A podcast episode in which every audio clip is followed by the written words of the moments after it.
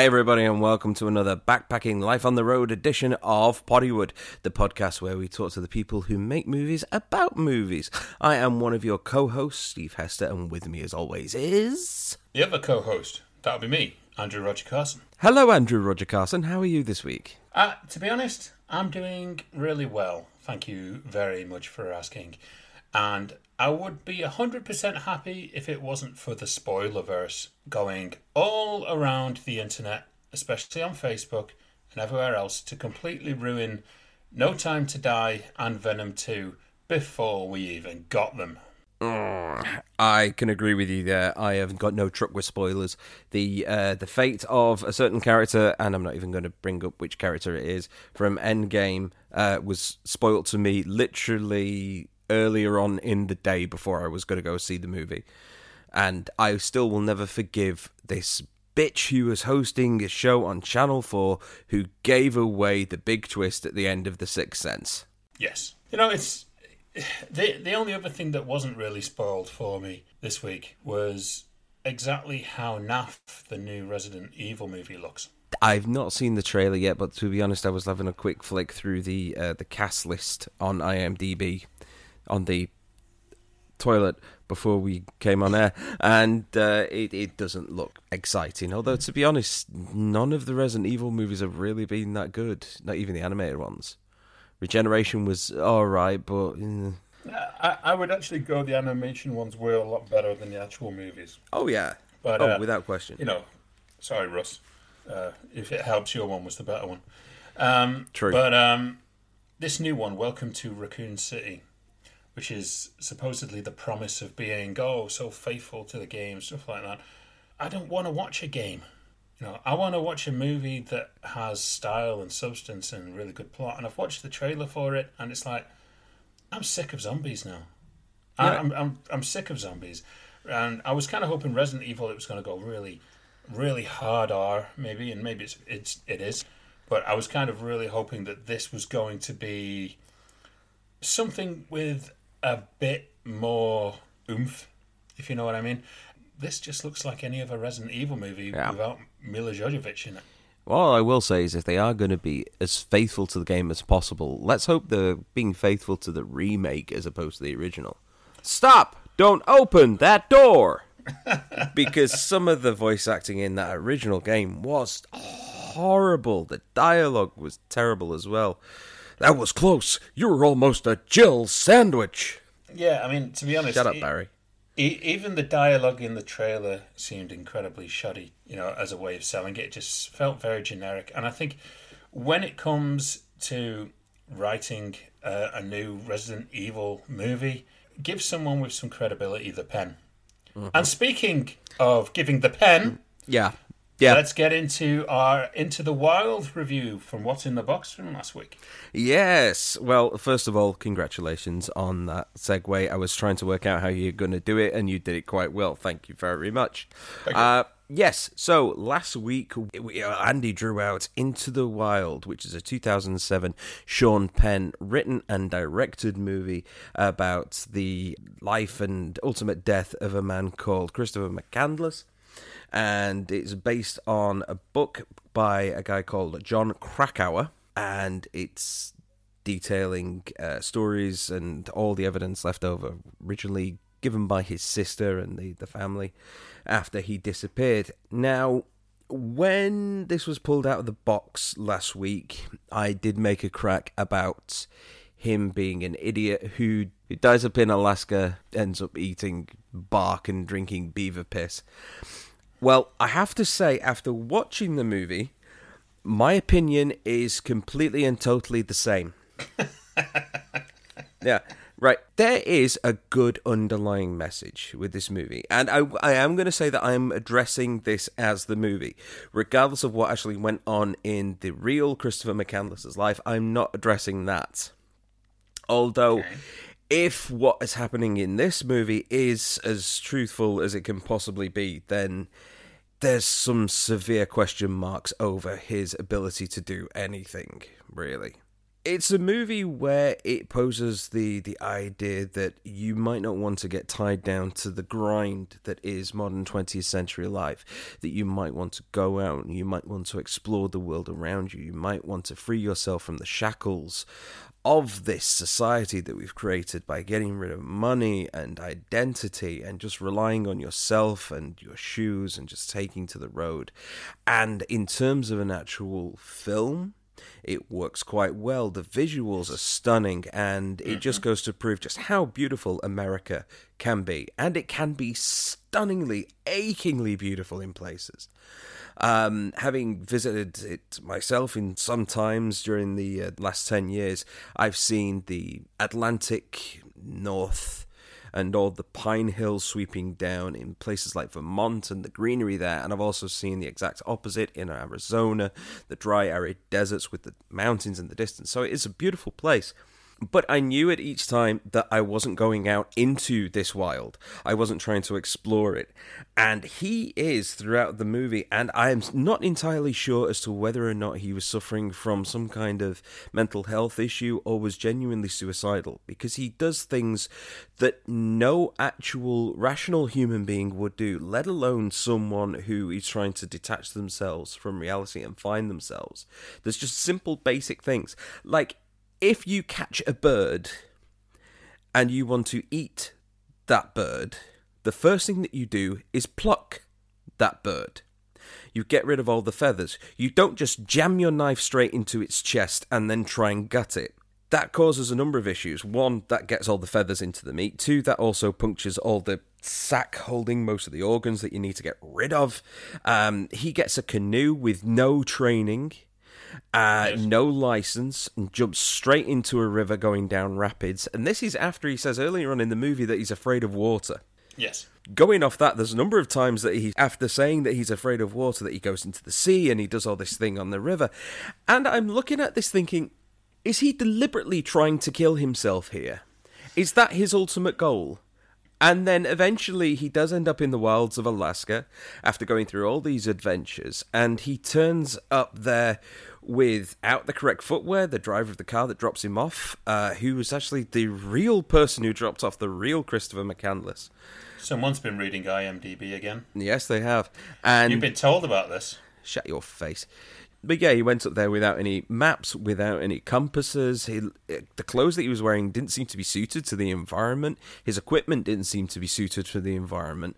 Um, he didn't take any into account any kind of local knowledge and ends up being trapped up there.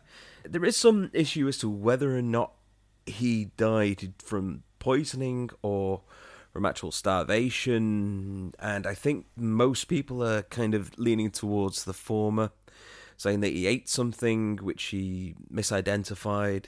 But a lot of the way that it's presented in the movie just reeks of someone who just does not plan ahead. And he, uh, right at the beginning of the movie, he gets rid of all his money. And then throughout the movie, he has at least two jobs because he needs money. And I, I was just watching it, just thinking, what are you doing? Maybe he was an incredibly confused person. I mean, there's a, there is a lot of debate on whether, you know, it, this death was classed as either uh, death by misadventure or suicide. Mm-hmm. You know, and Alaskan park rangers uh, have gone on record to say that you know, is incredibly uh, stupid and tragic, uh, as well as you know he, he was not ready to actually go and do that. You know, to actually go and survive in the wilds with no training, as you mentioned. Mm-hmm. Um, and people have been copying this adventure of his, and these are the real stupid people, right? these are real stupid people who have been doing uh, the McCandless trek along that to find the bus and, and camp out there, and have ended up dying mm-hmm. or having to be rescued. Now that is more stupid than Chris McCandless doing it. Yeah. If you know that you can die doing it and you'll actually go and do it. I know last year in June, the Magic Bus itself was actually airlifted uh, due to public safety concerns. It is now getting prepped to be featured in a museum.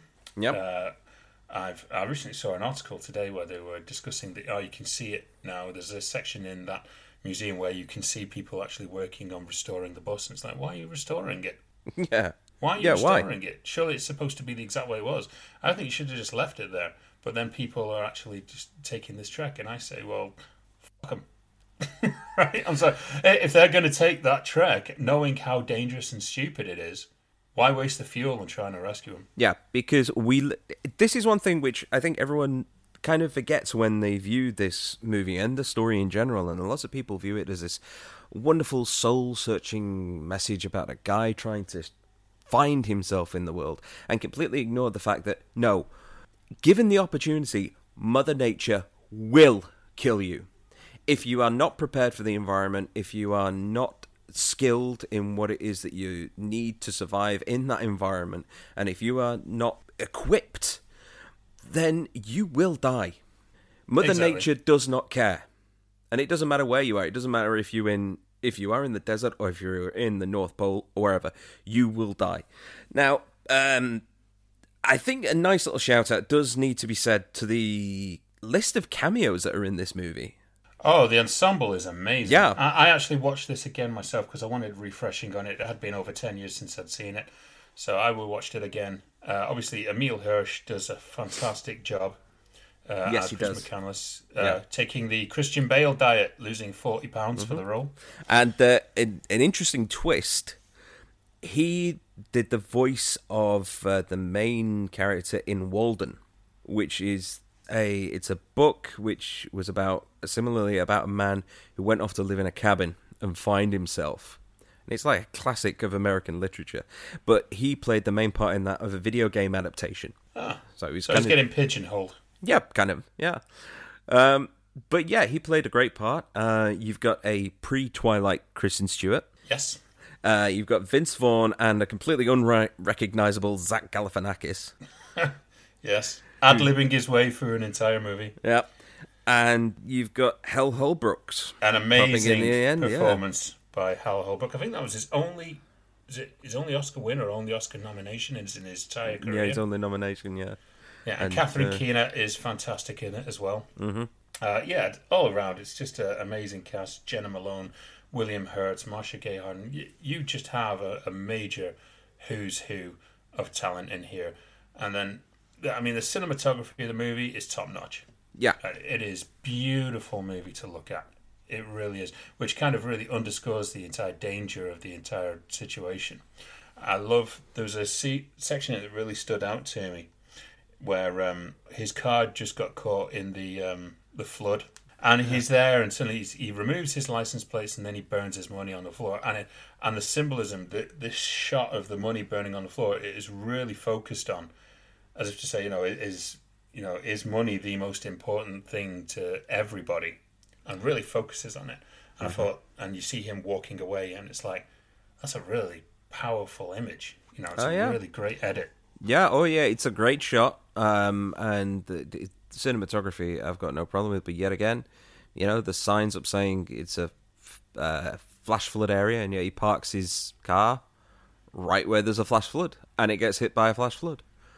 So he's just it, right even there. He's not paying a, any kind of attention to his environment going on. It's very true. Well, it was uh, directed by Sean Penn, no stranger to uh, controversial, with movies like Dead Man Walking and Milk.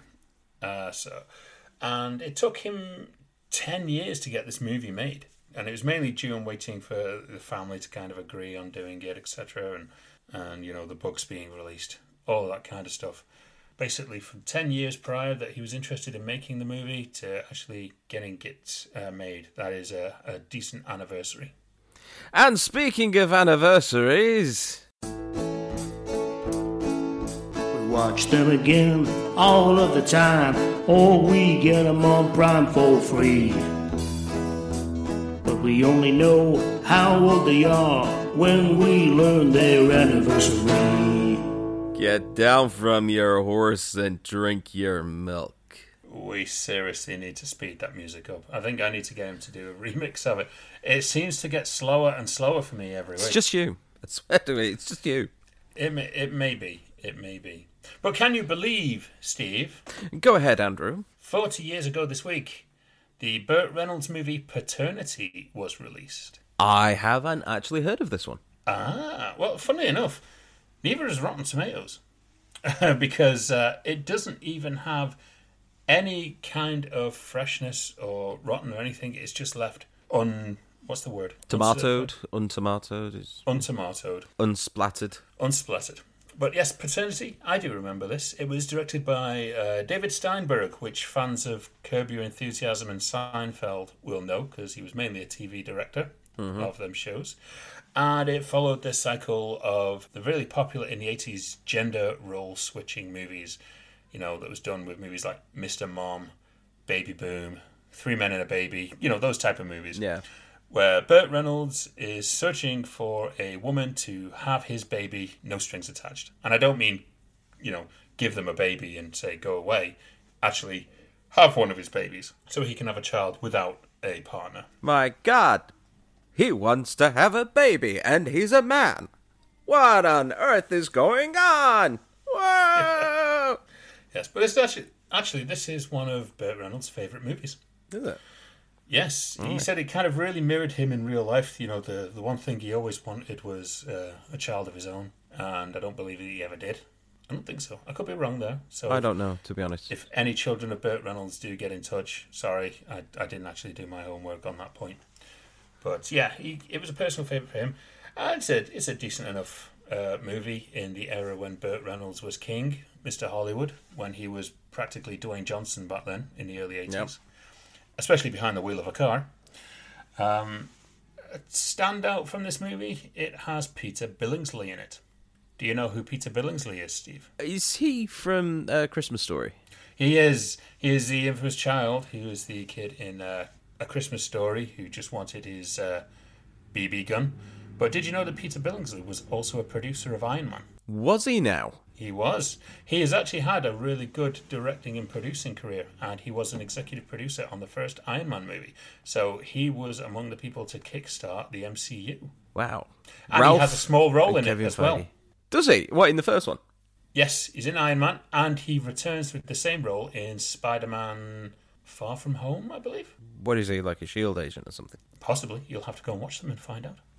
But yes, uh, Paternity. Uh, It's it's a it's a decent movie actually. You know, it's what I can remember. It. The only bad things I can remember is uh, Elizabeth Ashley's really terrible accent and that terrible song "Baby Talk" that was on the soundtrack, which uh, oh, it's it's horrible. But yes, other than that, I've got nothing really bad to say about Paternity. I thought it was an okay movie. No, fair enough. Not heard of it, but let's take your word on that one. What's next? Well, can you believe, Steve? Mm, yes. 25 years ago this week, The Nutty Professor was released. Oh, God, is it that, that long ago? It is that long. Directed by Oh, Tom dear. Shadyac, who had directed Ace Ventura Pet Detective, mm-hmm. and uh, that uh, not so good Kevin Costner movie called Dragonfly, which I'm sure even Kevin's forgot about. But yes, uh, this was the uh, remake of the Jerry Lewis movie that starred Eddie Murphy, and it was Eddie Murphy's first movie to break 100 million at the box office in the 1990s. I was So- going to say, because he, he must have plowed through that easily back in the 80s. Oh, in the 80s easily, but uh, in the 1990s, he kind of hit a slump. You know, he had another 48 Hours, which didn't do so well. He had his directorial debut, which was Harlem Nights, which also didn't do so well. And uh, I know there was some more in there. I can't remember what they are, which basically tells you how bad a time he was having up until The Nutty Professor, which I remember at the time they were like, oh, Eddie is back. And I was like, where's he been? You know, He's been making Vampire in Brooklyn. Oh, oh, God! How did you remind me of that? Oh my God! I, I knew that I'd forgotten that for some reason. Oh yeah, of course he did Beverly Hills Cop three. Shit, he really did have a really bad nineties. He did. He really Yeah. did. Oh God, Vampire in Brooklyn. Yeah. I'd, I'd erased that movie out of my mind. I can't believe you've reminded me of it. I was like, Wes Craven and Eddie Murphy. You would have thought that would have been great, but no. But yes, known throughout the industry, and it's been parodied a lot, especially in Tropic Thunder for the infamous family table farting scene that mm-hmm. was almost cut from the movie. But the test audiences said that the Clump family were among the highlights of the movie, so it was kept. So that test audience has a lot to answer for. Yes, namely the sequel. Yes.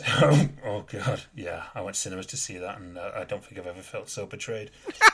but Jerry Lewis was offered a cameo in The Nutty Professor, but he turned it down because of all the fart humor. So test audiences, you're responsible for that too. Oh, the thing is, this coming from the man of who made when the clown died or whatever it was. Well, the, the the Jekyll and Hyde formula, which is basically what the Nutty Professor is, right? it's just a, a comedic version of Jekyll and Hyde. But it was that formula was actually done a year prior in a truly atrocious movie called Doctor Jekyll and Ms Hyde, starring Sean Young. Uh, and oh, it was atrocious. Which one did she play? Uh, she played Miss Hyde, obviously. but Uh, Some of the stories that I've heard about Sean Young, I oof, it could have gone either way. Yeah, probably could have. But yeah, um, but the, the things that always stand out about this movie, I mean, Eddie Murphy was great in it. And you had a very young Dave Chappelle in one of his kind of breakout moments. I think Eddie Murphy discovered him doing stand up and offered him this role in a movie as uh, this cruel stand up comedian, uh, which he does brilliant with. And all in all, the makeup was great. I mean, Eddie Murphy did this thing of like playing so many different characters. Yeah. Didn't Uh, Rick throughout the movie. Baker's makeup win an award that Yes. year? I believe it did. Yes, it might have won multiple um, independent awards as well. But Rick Baker's makeup uh, did do well. The only problem with it being, it led to Eddie Murphy doing more fat suit stuff like The Clumps 2 and the biggest offence to cinema ever made in a movie called Norbit, where he played an abusive wife. Oh god. Mm. Yes. And it's it's that is a movie that I have gone on record plenty of times saying this is the most offensive movie I think I've ever seen in my life. Oh right, come on, let's move along. Move on. Move on. Yes. Oh, can, can you believe, Steve? Yes, Andy. 15 years ago this week, The Devil Wears Prada was released. Oh dear lord, the the Streep Hathaway movie that we never thought we wanted. I actually really like this movie. Fair enough. I think it's a great movie. Directed by uh, David Frankel, who directed uh, some episodes of Band of Brothers. And uh, there's another thing he directed called One Chance. Really good director. And this actually goes down in history as the most expensively costumed movie in movie history.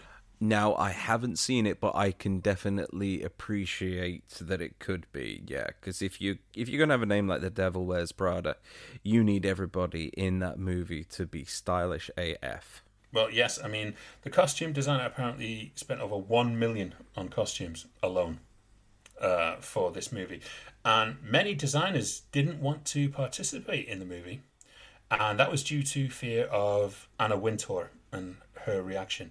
And Anna Wintour, basically, the Meryl Streep character is based on Anna Wintour, who was the legendary editor of Vogue at the time. Um, she was not even invited to the premiere right? But she she did manage to see a test screening of it with her daughter, and apparently she liked it. But uh, I know that she did have her office changed after the movie came out because of uh, the design in the movie was so like hers that she just decided I'm just going to have it changed. But this movie was responsible for the launch of Emily Blunt, as we all know her.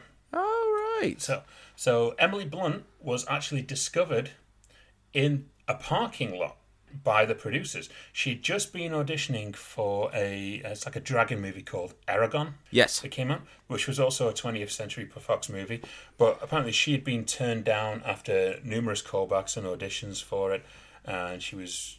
You know, she was like, oh, she was really dishevelled with it. A producer had saw her, put her on an audition tape, and she'd kind of flown back to England to recover from it. When Fox came back with Devil Wears Prada, and we'd like you to come in and audition for this, you know, and, and kind of you know, j- just come in comfortably, come in character, whatever. And apparently, she came in, did the audition in jeans and flip flops, and got the role that basically made her uh, a star. Was she just wearing jeans and flip flops? Well, that'd be something, but no. She, I hope she, was had a top on stuff, as well. But mainly in audition, it's jeans and flip flops. But yes, uh, Devil Wears Prada. It's fan- obviously the costumes are fantastic and worth all the money. Uh, the actual screenplay is brilliant. You know, it's so well written. It's it's a movie that even the guys can sit down and watch. You know, you, you kind of class it as a woman's movie, like a girl movie. Yeah. But guys can enjoy it as well. Stanley Tucci's in there, who always brings light to anything he's in. Uh, Meryl Streep is amazing in it. Emily Blunt is phenomenal in it. Anne Hathaway does a really good job in it as well. you know, it's got a really good score as well, from what I remember. Well, I'll know, tell the you what. music's really good. If it isn't in there already, stick it in the box. It is in the box. There we go. But I tell you what's not in the box. What isn't in the box, Andy? Can you believe, Steve? Ten years ago this week, Johnny English Reborn was released. Yeah. Right. Yeah. I, I need to go on record here. I've never really been a fan of Johnny English. I am a fan of Rowan Atkinson. Oh yes. Oh yes. Johnny English was just. ah, there, there's something it reminded me of. It's like a Mr. Magoo as a spy. the problem that I have with it is is I'm not sure if the character of Johnny English is brilliant or if he's an absolute idiot because he swings from one side to the other. Yes, he does stupid things, but then he'll come out with some really really obscure piece of trivia which happens to save the day and the first one was all right. I didn't mind the first one. I I thought that um, John Malkovich as well was kind of chewing the scenery a bit in that one. Um, but then the second one came out, and I was just very meh throughout the whole Well, thing. Yeah, I mean, it, it was directed by Oliver Parker, who has incredible chops as a director because he directed um, Othello with Kenneth Branagh and Laurence Fishburne. He directed um, Shakespeare's The Importance of Being Earnest, that had Reese Witherspoon and that in it. And he, he also gave us St. Trinians, which we can just about forgive him for.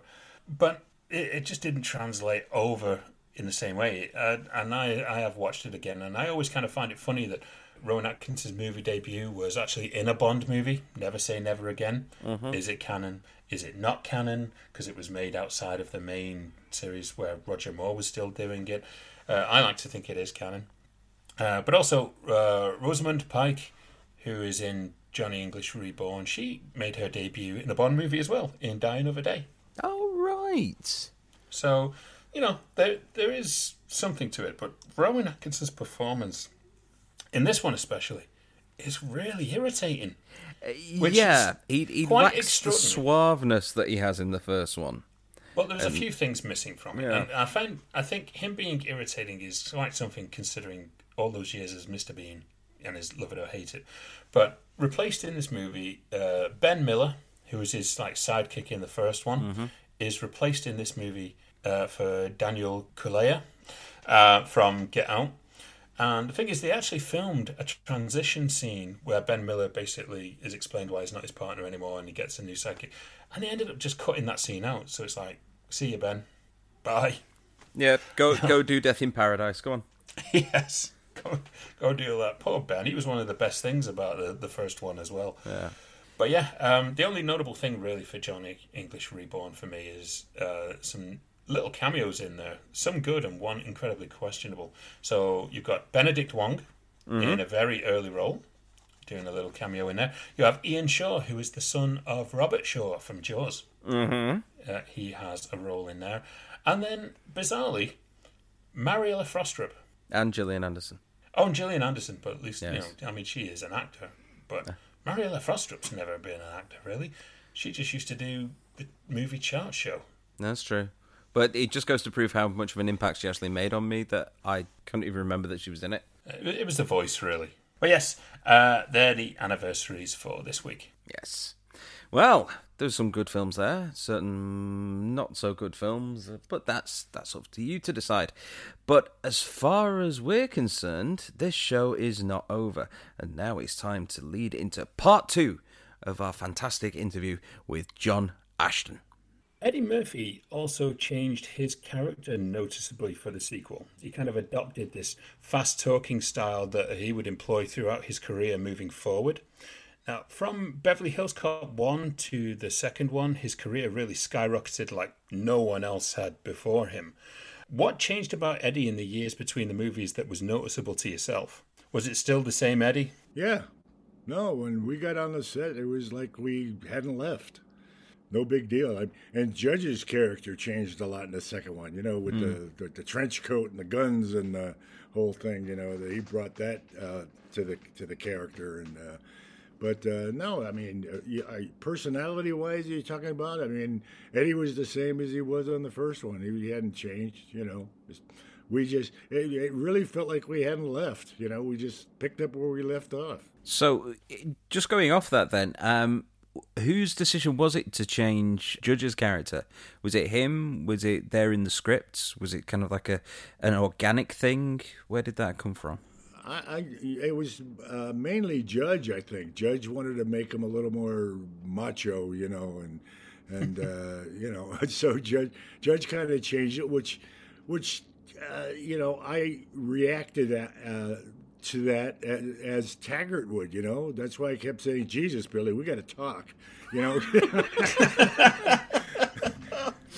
so I, you know, I reacted to his change, you know, and uh, which was uh, was kind of funny. So, and like I said, we played it straight. I just, it was kind of like like what you're saying. I was saying to myself as Taggart, "What the hell happened to this guy?" Well, you know, we're going to talk, Billy. You know, what the hell happened to you? You know, I mean, that was my subtext. You know, it's like. I think uh, one one of my favorite deliveries is when you're talking to uh, Chief Lutz at the end, and just this absolutely amazing delivery of "Kiss My Ass" that Taggart gives. It is so snapping. It's like, "Oh yeah, kiss my ass." and you noticeably see all the other actors kind of jump a little bit when you say it. Uh, it's, it's it was just a brilliant delivery. Well, thank you. It's a, a little side story of that. Uh, I don't know if I really should get into it, but uh, there was a little a little tension with uh, with uh, that actor, and uh, he he actually had had finished on the film two or three weeks before that, and um, he was brought back. They wrote that new ending into the film, and he was brought brought back to the show, and renegotiated his whole contract, and he did a whole bunch of stuff, and uh, a little tense on the set with him. So, um, and I, I know he, he's passed passed since, and you know, rest his soul, but but uh, he was a little little difficult to work with at times, and and part of that part of that what Judge and I did was for real, you know. I mean, so so when Judge said if it took your head out of your ass, and then I said kiss my ass, and you know, part of that was real, and you know, so.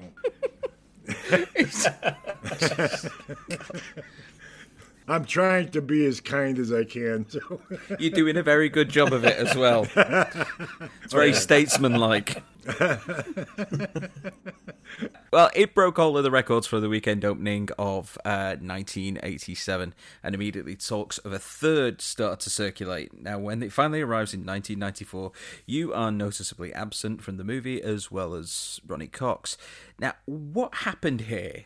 As the film was met with disdain from pretty much everyone when it came out. Yeah, um, I had just finished doing a film, and uh, I was actually in Hawaii on vacation, and I got a call while I was in Hawaii, and they sent me the script for Cop Three, and uh, I read it while I was there, and John Landis was directing it, and I called him and I said, "Boy, this script just doesn't make any sense." You know, I mean, you, you've separated me and Judge from Eddie, and you know, uh, you know, and in, in, the second one, Eddie makes a reference to us being the Three Musketeers. You know, I mean, and now you've got us separated, you know. And John said, "Oh, Ed, that'll change." Now this was around January uh, of '93, I believe, December or January. So uh, I got back home, and uh, you know, I got the script, and we started negotiating, and and then uh, the negotiations were going weird, and and I wasn't, I still wasn't happy with the script, and and they kept telling me it was going to change. It never did, and uh, their their shooting dates started to, to, well, we don't know if we're going to start in May or or April, or we're not sure when we're going to start, and so and, and uh, they weren't holding me uh, for for anything, so. Uh, John called me and he said, "Look, John, we don't know when we're going to start. So if something comes along, you know, go ahead and do it. So uh, it just so happened I got offered to do Little Big League uh, in Minneapolis, uh, and I, I took the job, and um, then they found out and they called back and he said, "What are you doing?" And I said, "Well, I'm going to work," you know. so uh, then the shooting, then they were going to start Beverly Hills Cop three and I was in Minneapolis shooting a little big league, and uh, so the so the the scheduling got all screwed up, and they tried to to get Castle Rock to give them a release date so they knew when I was going to be released from that film. And I was signed to do that film for 10 weeks. I was going to be in Minneapolis. So it's just the scheduling got all screwed up. And Castle Rock, uh, they refused to, and rightly so, uh, refused to, to put, uh, put a stop date in writing. Uh, and uh, Par- Paramount wouldn't accept that, and they verbally said he'll be done, but we can't put it in writing. So, it just scheduling problems all worked out. It didn't work out, and I didn't do the film. I wanted to, you know, I, I, still, you know, I'm glad I did Little Big League. It was that was a nice little movie, and I and, I, am and I'm proud to be in it. But uh, you know, things just didn't work out, and hopefully, you know uh, we'll do the fourth one, and I'll come back, and and Ronnie will come back, and hopefully we'll get the old cast together. And I I, I actually had dinner uh, with Marty Brest in New York, and we were talking about four, and and I said, "Would you direct it?" And he said, "No, you know." He said, "I didn't direct it two or three. I'm not going to direct it, you know." And, and that's just Marty, and anyway, I said to Marty, and I, and I said to Jerry Bruckheimer, and also Jerry Bruckheimer didn't produce the third one. You know, uh, they had two other producers, so it wasn't the same team. You know, so the whole the whole thing was not right. And uh, uh, hopefully, you know, Jerry's back producing the fourth one, and and uh, we'll do it right. And hopefully, we'll do it right. And hopefully, I'll be back. I'd love to do it. And and uh, I know, believe me, I know the fans want Taggart and Rosewood back. So hopefully, it happens that's all I can say. I mean, I'm trying to be as diplomatic as I can about it, but but uh, uh, hopefully it happens, and I'd love to do it, and I'd, I'd, love to work with Eddie again and the whole crew and and Jerry and uh, Jerry and I got along great, and uh, hopefully it'll happen. Yeah, I mean, uh, not only would it be great just to see you two on screen together again, but it also be quite nice to see uh, Judge Reinhold um, on screen again because I I used to really enjoy watching him during the eighties. He was a proper mainstay of that period. Yeah. Oh, he did some that thing he did with uh, what was it, Bette Midler? Uh, uh, oh, Ruthless People. Mm-hmm. Ruthless yeah. People. That was a yeah. wonderful film. You know, Judge and I, well, we just talked the other day, as a matter of fact. So we're we're talking about about four, and and hopefully, you know, it, it, it, they'll do it right, and we'll be back uh, it would be it would be the right thing to do, I think. But uh, what, what, I'm just a dumb actor. What do I know?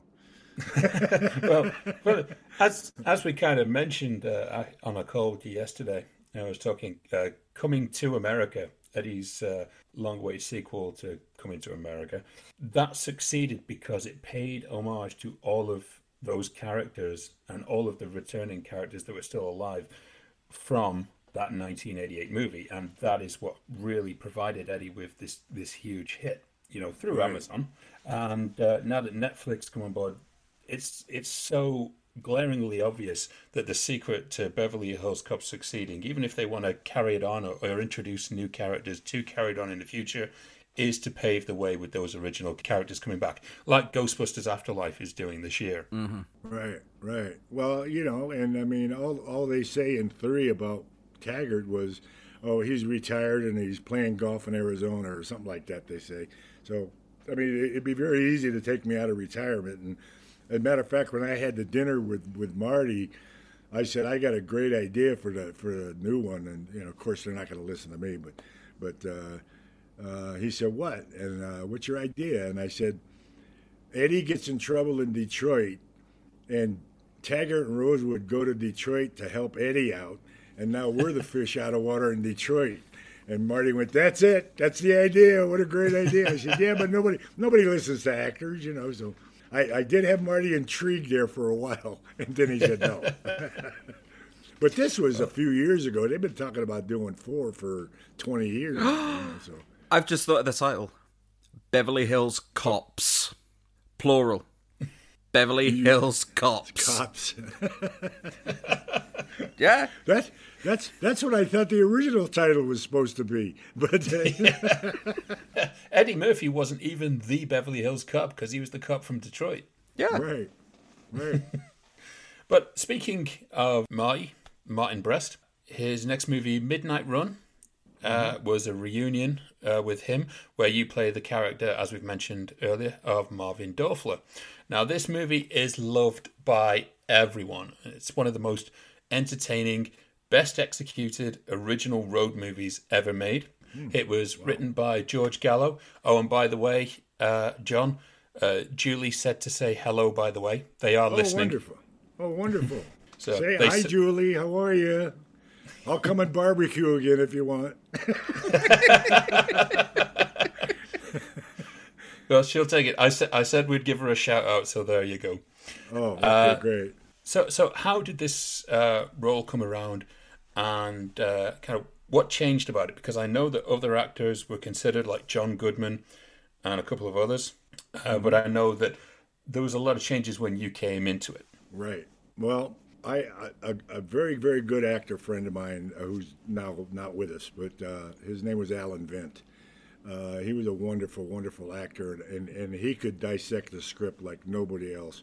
And um, I was at a play in, in L.A. Uh, uh, Joey Pantoliano was doing a play in L.A., and I went to see it. And at intermission, Alan was there, and he came over to me at intermission, and he said, uh, "So you're going to do Midnight Run, right?" And I said, "What?" And he said, "Well, you're going to do Midnight Run, right? I mean, you're perfect for it." And I said, "I don't even know about it. I, I didn't even know about it." So I called my you know, my you know crackerjack agents, and uh, and I said, "What's the deal with Beverly, with uh, with Midnight Run? Uh, what what is this movie here?" And and they went, "Oh yeah, you know, you know, and blah blah blah." And I said, "Well, you know," and then I found out Marty was directing it, and I said, "Well, Marty's directing this thing. Why aren't I getting an interview for this thing?" So, uh, well, you know, blah blah blah. So I called Marty, and I and I said, uh, Marty, what's the deal with Midnight Run? And he said, Oh, you'd be terrific in that. And I and I'm waiting for him to offer it to me, you know. and he goes, and I said, Well, and he goes, Well, you got to audition for it. And I said, Marty, I got to audition for you, you know. And he said, It's not me, it's Bobby. Bobby wants to audition with everybody. So I mean, and I respected that, and uh, and uh, and then I learned from that too uh, after. But anyway, uh, he he wanted to choose who he worked with, so um, I said that's great, that's great. So I go into the audition, I'm and I'm not kidding. There had to be 40 guys out in that hallway, reading for Dorfler. And I said to myself, nobody's getting this part but me. I mean, I, you know, I read the script and I said, I'm doing this film. So, uh, and I was excited to go in and work and, and to read with Bobby. You know, I was excited about it because I'm an actor and he's an actor, you know. And everybody else was scared to death out in the hallway. I mean, they were, oh my God, I got to read with De Niro. Oh my God. And they were, they were like freaking out. And I was like, I couldn't wait to get into that room. So, uh, I got in. I, I got into the room, and of course everybody's there, and uh, and I know Marty did this on purpose. Uh, he said, "Can you guys hold on a minute? I got to go do something," and he left with everybody. And I know he did that just so Bobby and I would have a minute to talk and and get to know one another a little bit, you know. So uh, anyway, um, they all came back in and they said, "Okay, so let's start start." So we start reading the scene and and. Uh, Bobby picks up these book of matches and and goes to hand them to me and I, I reached out to grab them and he dropped them on the floor and just stared at me. And I looked down at the matches and I looked back up at him and I said, Fuck you. And he said, Fuck you too. I said, Go fuck yourself. So But we did it in character, you know.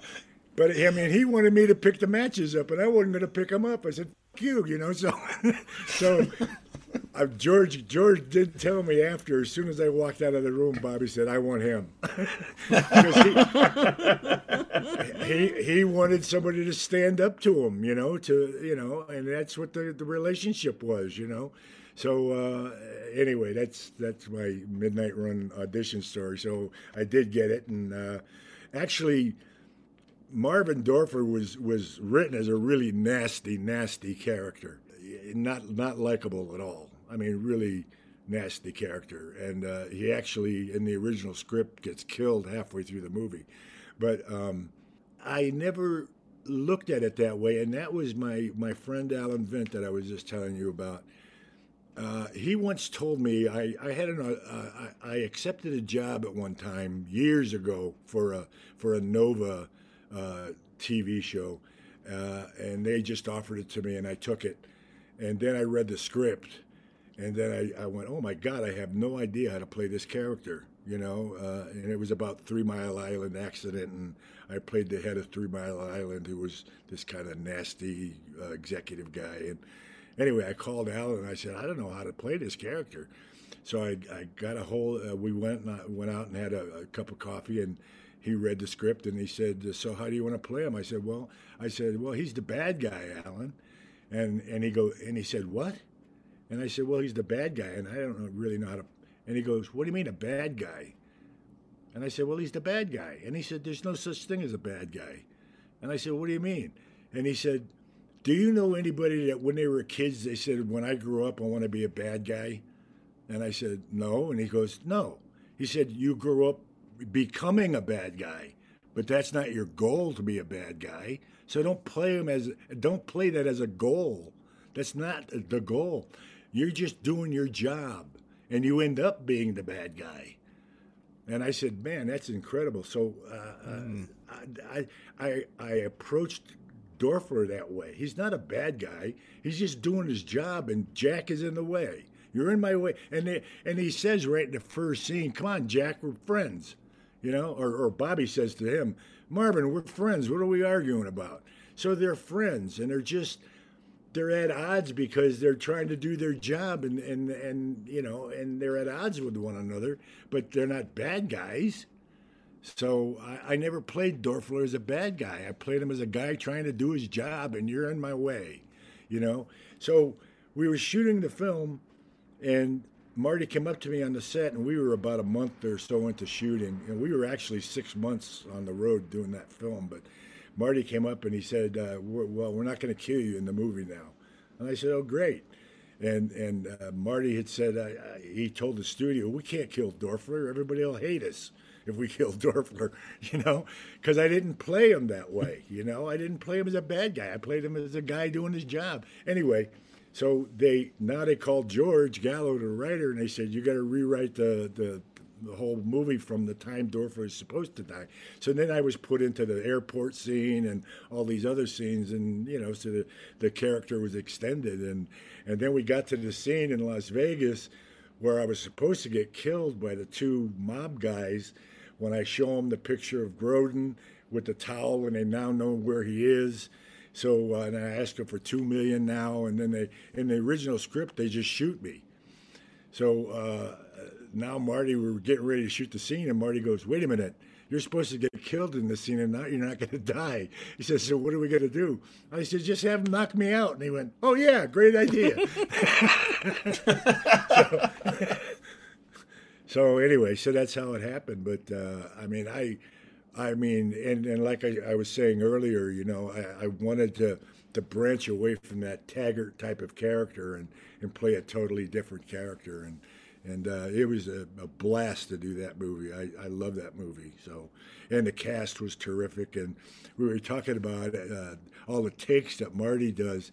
Well, the first day of work, I think we were in Chicago uh, I had a scene with Yaphet Kotto, and uh, where he grabs me and he picks me up off the chair and he goes, "Now look, you son of a bitch, you!" And he does all that stuff to me, you know, while he's grabbing me. And so we shoot the scene, and Yaphet grabs me, "Look, you son of a bitch!" And then Marty goes, "Cut. Okay, that was great. Let's do it again." so Yaphet goes, "Well, what was wrong with that?" And he goes, "Nothing. It was great. Let's just do it again." so we do it about 20 times, right? So, so by by the last take, I mean, Yaphet is sweating and he's just come on, you son of a bitch, and he's sweating and spitting and stuff, and, that was the take they used, you know. So anyway, and I think that's what Marty was going after, you know. But but at the end of the day, that day we, we were on our way back to the hotel, and and Yaphet says, uh, "Meet me in the coffee shop. I want to talk to you." So I said, okay. So I go and talk to him, and he knew I had worked with Marty before.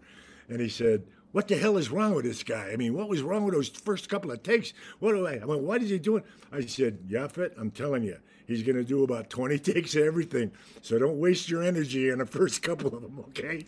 So I said, that's just the way Marty is, and you got to go with that. And he said, okay, you know, but uh, that was pretty funny. Uh, just going back to the point that you made before, um, I can't remember where I heard this, but I did remember hearing something very, very similar in that nobody ever views themselves as being the bad guy. Mm-hmm. And I think that's actually a really, really good way of approaching roles. That, that, even, even like great big movie villains, the best ones are usually the ones that think they're doing something for a more altruistic purpose. Right, right. You know, like uh, like Thanos, for example, in um, in the Avengers movies, he he's trying to do some good for the galaxy, but it just turns out that what he's doing is horrible. Right. Uh, uh, that was the, that was the best advice I ever got, and I and I always play it that way. Play every character. You play the character. You play what the character is going for, what he's going after. You don't, you know, you don't twirl your mustache and play a villain. You know, you you play it straight, and you and you and you play him straight, and then you know let the situation take care of itself. Yeah. Know? Well, you mentioned uh, Yaphet Kotto. Um, well, both him and Charles Grodin passed very sadly right. over this past year. Now, your chemistry between De Niro and Grodin is well known. And obviously, you've now given us a, an insight into Yaphet Kotto and uh, and his energy. Um, but were there any other memories that uh, that stick in your mind about making that movie with those guys? Well, I mean, on on screen they were fun to work with. I mean, I think the first scene that that Grodin and I did together was with me and Bobby and Chuck in the car uh, with the helicopter chasing us and all that. Uh, and that was the first scene the three of us did together, I think, as I recall. You know, and uh, he was just he, he, Chuck was just. I mean, he, he is what he is.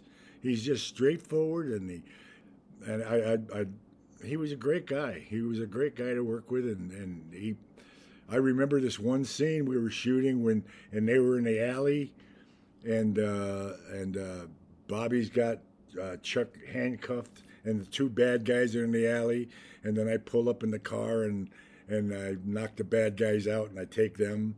I don't know if you remember that that whole sequence, yeah. but but uh, the first number one, this is how wonderful Marty is. I, we got to the set that morning, and I said, Marty, how do you want to shoot this?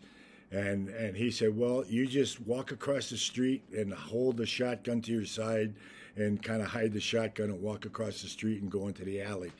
And I said, "Marty, that's not that, that's not fun." I said, "You know," and he, he goes, "What do you mean? What do you want to do?" And I said, "I don't want to drive into the shot." I want to drive into the shot and blow the shotgun out. you know, and he went, okay, great. So we got the crew. They had to build a whole ramp, and it took them like four or five hours to build this ramp so I could drive the car up into the thing. And and Marty, you know, that's Marty's so open that way and lets you do that stuff, you know. So the first take we did, I pull in, I blow the shotgun out, I get out of the car, and then I go into the alley and uh, the L cut, and Grodin goes, "The new Ward Bond." and I, I, took that as a huge compliment. I went, "Well, thank you, Chuck. That's nice of you." You know, and you know. Then I knocked the guy out. You know, speaking to the microphone, and I knock him and do all that stuff. But, but uh, Chuck, Chuck was wonderful. He was, he, he, I, and I got a funny off-camera story. We were we were having dinner one night, and and Chuck had his his his wife and his little baby with him, and he took them all all the way uh, on the set the whole time we were shooting. And uh, we were in Flagstaff, Arizona, and, and uh, we went out and had dinner, and it was just me and Chuck and his wife and baby, and uh, we were sitting in a hotel dining room, and and so you know he starts telling me all these shrink stories. You know, the, he and Dabney Coleman used to go to the same shrink. You know, so he's, t- he's telling he's telling me all these shrink stories, and so I'm kind of nodding and nodding and nodding, and and finally, he looks at me and, and it very straight face, just like he was in the movie. He looks at me and he goes, John, you've never been to a shrink, have you? and I said, uh, No, Chuck, I haven't. And he said, and he says, I thought so. you're the kind of actor that thinks if you ever straighten your life out, you'll lose all your talent.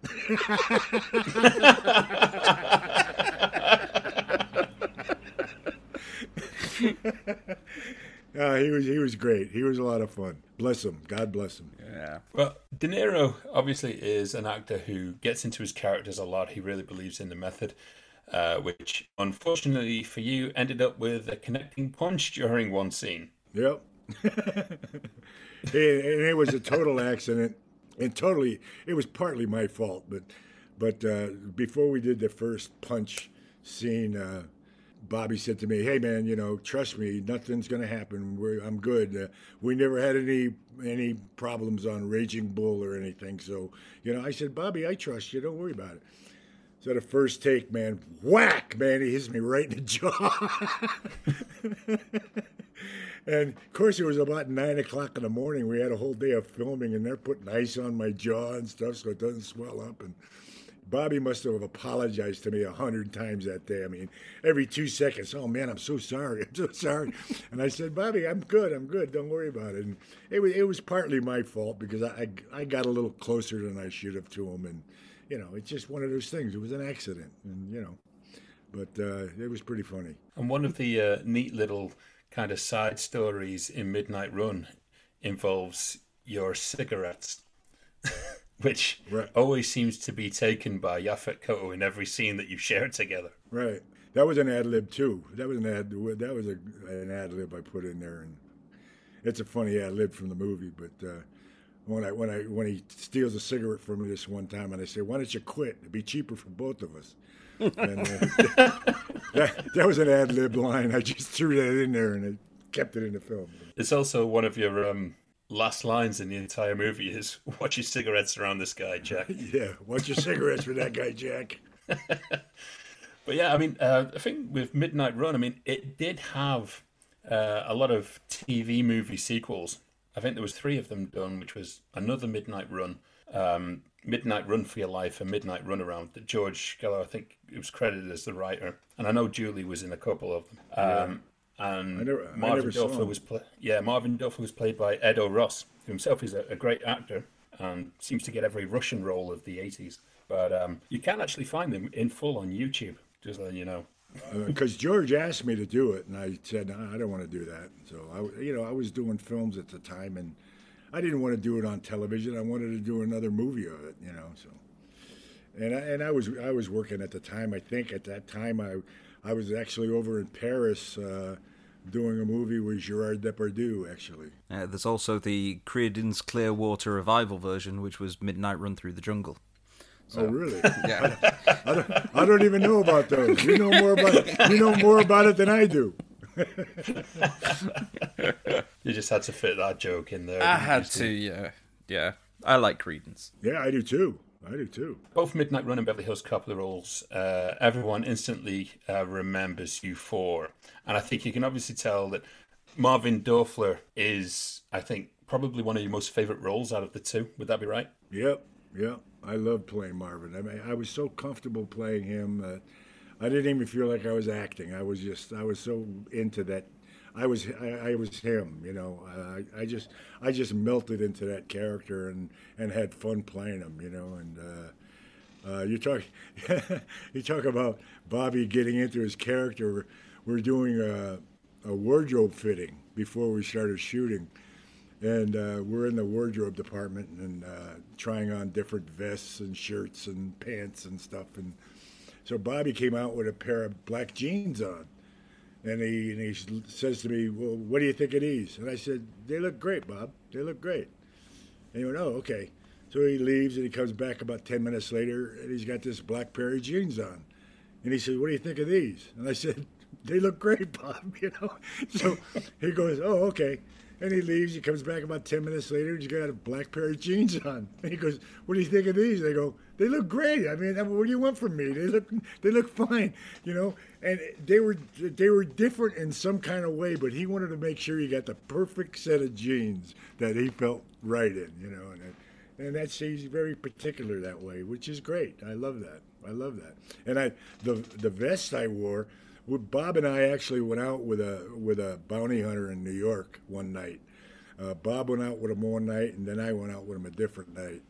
Uh, his name was Stan Rifkin, and he was a famous bounty hunter back in New York. And uh, it, it was a it was a trip going out with him, and I picked up a few little things from him while, while I was out. But uh, uh, anyway, um, I was going to tell a story. I don't know if I could tell it, but uh, it's just there's a lot of f bombs in it. That's all. Oh, go ahead. We, we don't mind. We're English. We I can- invented that word. Yes. well, Stan, you know, he he said the word every other word, every other word, and you know, and Bobby say Bobby and I say it a lot in the movie, but we really wanted to make sure that we did it at the right times. You know, I mean, it, it bothers me, and I don't know if it bothers you or anybody else, but um, when it's used gratuitously, it, it just doesn't have the effect. You know, when you you can Yeah. tell when people are just using it to use it. You know, and Bobby and I wanted to make sure that when we used it, it was used in the right context in the right way. You know, and uh, we had our meter.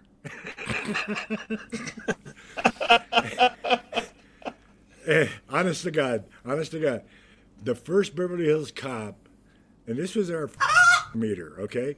And the first Beverly Hills Cop, when Eddie's in the back of the semi truck with all the cigarettes and stuff, uh, and Eddie goes, "I wanted five grand," and the only guy he said the other guy has two grand, and and uh, and the, and, uh, and actually that was uh, Frank Pesce that played that character, no relation to Joe, but uh, anyway, uh, he says, "Take the fing two fing grand," and and and Bobby and I both said that's one too many. F-ings.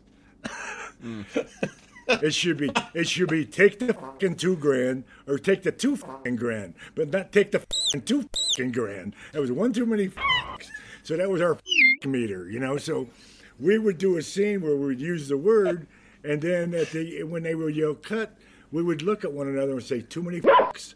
You know, we would. I mean, we really watched ourselves, and I think I think somebody somebody counted the and been midnight running. It was like 138 or something like that. But uh, anyway, we we really did choose the time we used that word, you know, because we wanted it to be effective and not just gratuitous. Yeah. 138 times. That's almost as many as me using it fitting a vinyl. Putting up some IKEA furniture. No, I know exactly what you mean because uh, this is going to sound like a very old man kind of thing to say, but particularly when you do hear it coming out of like teenage kids' mouths, particularly it's very prevalent around around Manchester. It does seem like every other word is, and you think no, it loses any and all power that it, It had. does. It does. Yeah, you know what? In some cases, it's the only word you can make out. Yeah, Yeah, uh, yeah, but yeah, but you're right. I mean, it, it loses its uh, its uh, strength if you use it too often. It's just it's like saying the after a while. You know, it's it just doesn't have its uh, its impact. I'd, I'll tell you one thing though. I cannot wait to hear the amount of beeps that Steve is putting in this edit from this section.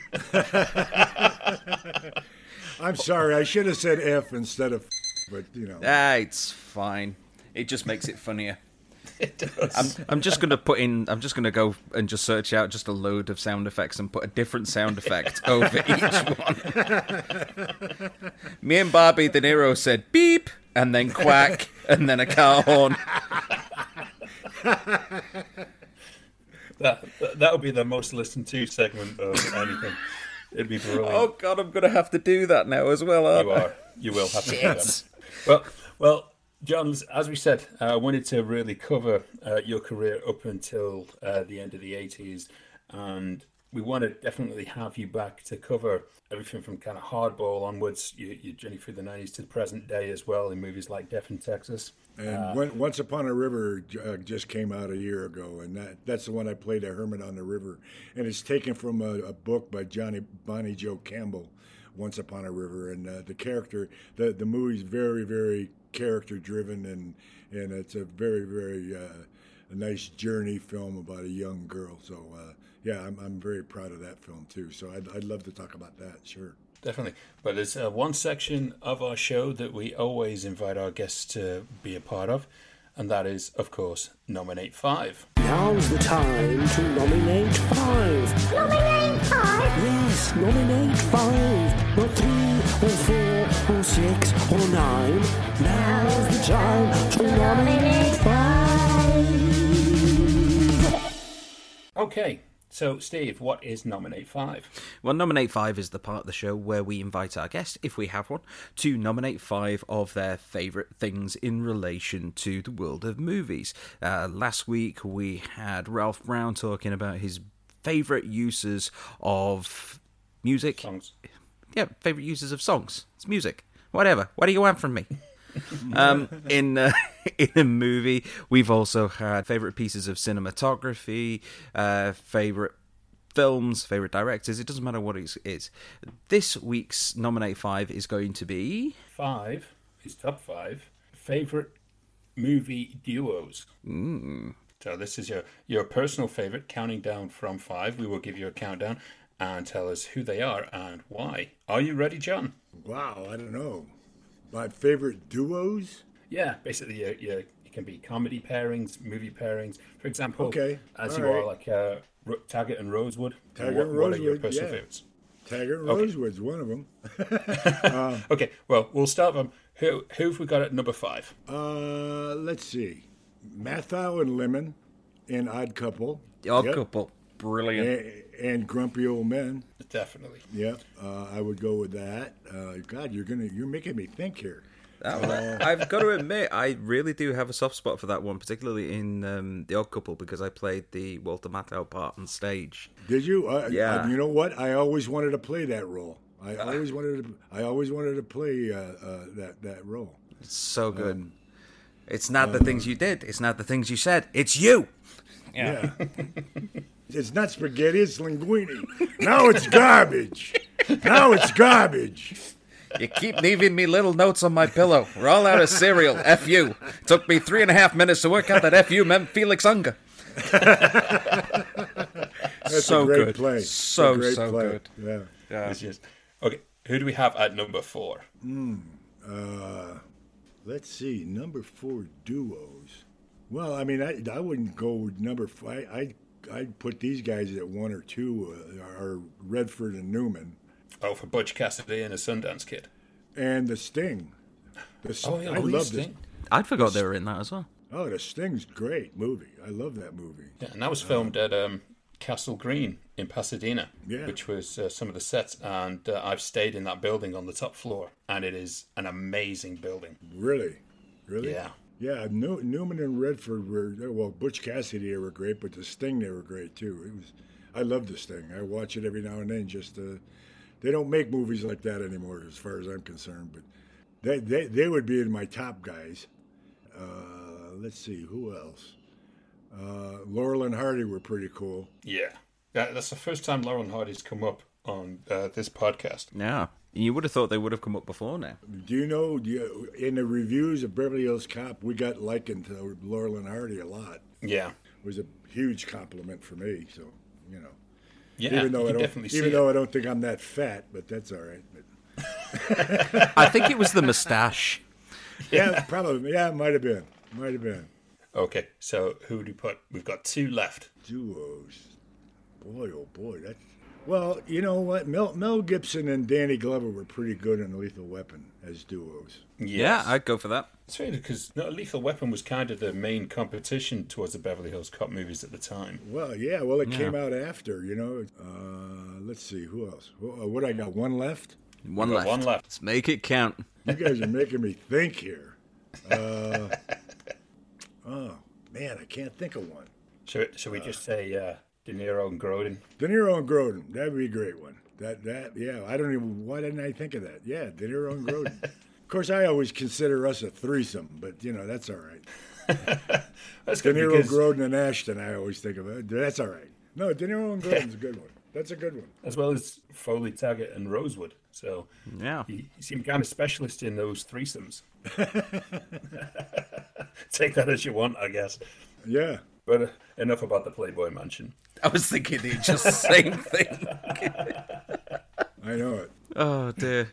Uh, my thing is, uh, what have you got going on at the moment, John? I know that Death in Texas got released during the pandemic, and the good thing about it is, is movies like this got a better viewership because of all of the blockbuster movies that were kind of put on hold or their release dates were pushed back. A lot of independent movies like these got a lot more showing, especially on the drive-in circuit as well. Well, Death in Texas actually was supposed to open in the theaters too, and it didn't because of the pandemic. And Once Upon a River was supposed to be released in theaters, and it wasn't. So it's it's kind of unfortunate because I I don't go to the theater that often because I'm a member of the Academy and I get all the movies sent to me, so I get to watch them at home in my convenience. But uh, but I enjoy the experience of going to the theater and eating popcorn and and doing all that stuff. But uh, yeah, unfortunately, the pandemic, and I don't, I don't know. Uh, I know they had this big thing with uh, Scarlett Johansson. I think is suing Disney because part of her contract was tied to box office receipts, and there is no yeah. box office anymore. Mm. So, so uh, I, I, know it's screwing up a lot of things. So uh, I, I, I, don't know if the theaters are ever going to get back because people are have got, have gotten kind of used to staying at home and in the comfort of their home and watching movies. So uh, it, that's a shame, like, because that theater experience is. Speaking of the theater experience, you know, I mean, being a stage actor, you want that audience uh, feedback. You know, you need that feedback. Uh, I mean, you know when you're cooking and when you're not by the audience. Mm. You know, you can you can get that feeling uh, on stage. You know when you're dying and when you're when you're doing well. So, and then it doesn't have to be any noise. You can just feel that vibe, you know. Um, but uh, I remember when when Beverly Hills Cop, the first one premiered in uh, in uh, Westwood. Of course, the opening nights, all the, the the industry people, you know, and you don't get the same reaction from the industry people because they're looking at it through a different lens, you know. So I mean, it was accepted accepted very well. Don't get me wrong, but but uh, Judge and I said to one another after that, we said, "Hey, let's go to a regular theater tomorrow, and you know, see how the audience responds to it." You know, just, just out of our own care. So we went to another theater in Westwood that was showing it the next night, and we sat way up in the balcony in the back, you know, hidden way in the back and I'm telling you, the audience was going crazy. I mean, they were hooting and screaming, and and I mean, it was unbelievable. Right before the end of the movie, Judge and I looked at each other and said, "We better get out of here, man, before this movie ends, because we're going to get mobbed," you know. So, uh, but uh, it was great to to see a regular audience and, and say, "Wow, man, this thing's going to be big," you know. And so, I mean, we didn't know, you know, but. Uh, so yeah, yeah, you lose that, that, that audience experience, I think, from the live, from the being in the theater. You know. Anyway, hopefully, I don't know if it's ever going to turn around, but I hope it does. I hope it does too. Because, like you say, there is something special about sitting in a darkened room and having a bucket of popcorn and just watching something magical unfold on that piece of fabric in front of you. Right, right. Yeah. Did you guys uh, happen to see uh, 1917 last year? No. Yes, yes, it's amazing. I went to the cinemas to see that in LA. Now that that movie should be seen in a theater, in a movie theater on a big screen. I mean, yes, that, that the photography in that movie was unbelievable. You know, and there's not there's not a cut in that movie until about a half an hour into the film. There's not one cut. I mean, it's one shot for half an hour. I mean, it, it, the, yeah, the cinematography is absolutely stunning. Funnily enough, I was actually talking to my girlfriend the other day saying, I really want to watch 1917, and I've been wanting to watch it for a while because uh, I did see They Shall Not Grow Old, the, the Peter Jackson documentary. And yes. uh, after watching that, I thought, oh, God, I really want to see 1917 because it came out more or less about the same time. Right. I mean, no, just just see it for the the photography is just I mean, how how they did that is just phenomenal to me. Without a cut for half an hour, and going through trenches and lakes and all this stuff, and it's just this camera following everything. It's a, it's an amazing shot. Uh, unfortunately, it loses a lot on a smaller screen, especially if you end up watching on a laptop or a phone. Don't don't right. do that. No. Whatever no, no, the biggest screen you've got, actually sit and watch it. You know what? Right. Stop watching films on your mobile, for God's sake. Well, I can't do that.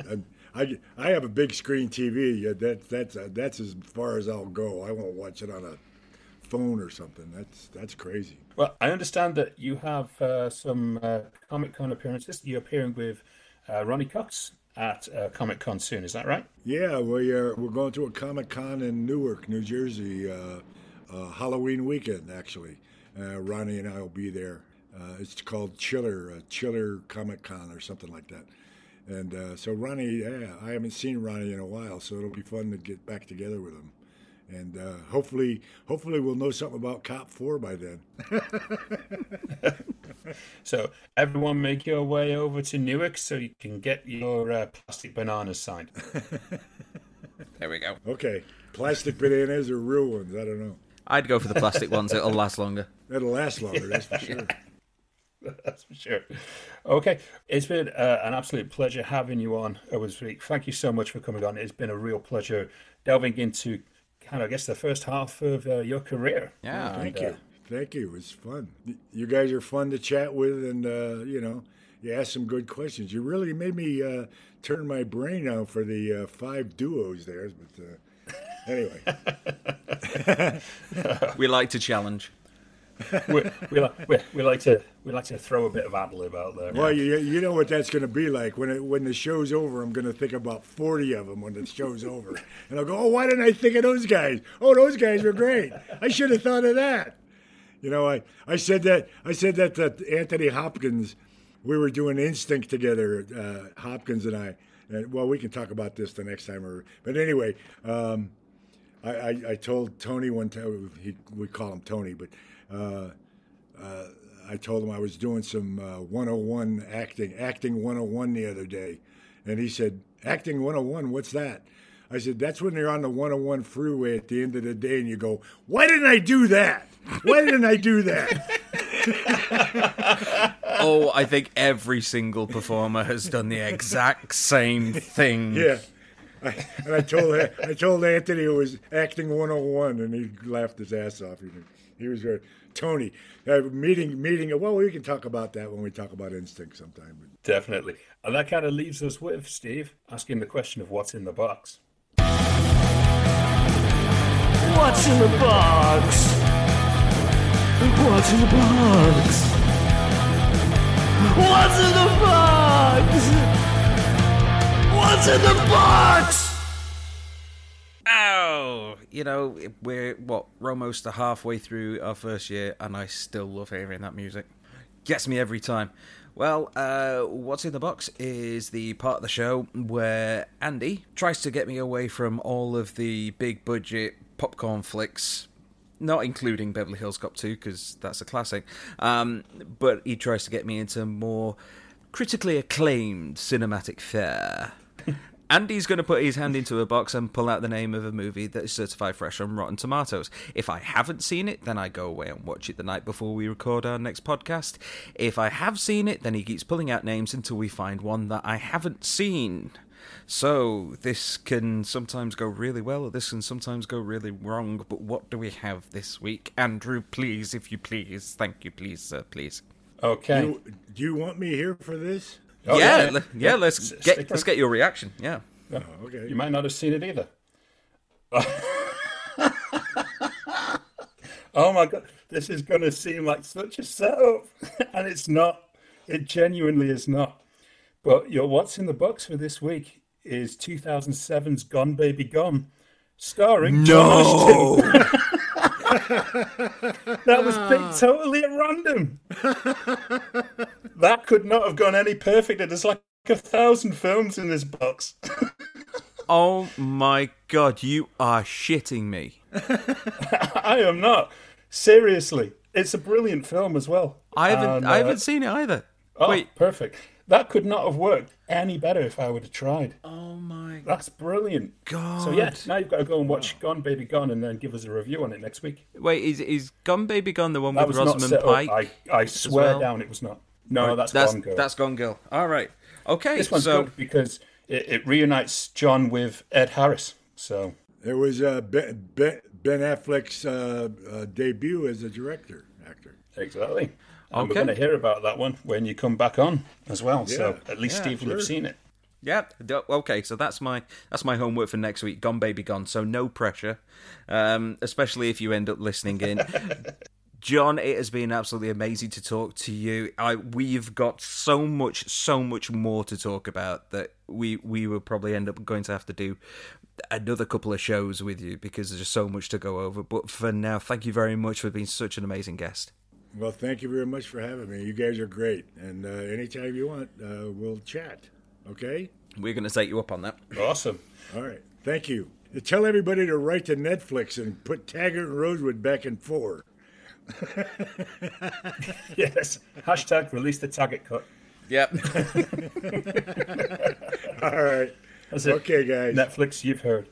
yes. All right. Thank you very much, John, and we'll speak to you soon. You bet. Thank you very much. Well, in that case, I guess we've uh, only got one thing left to do, which is say goodbye from me. And goodbye from him. Goodbye.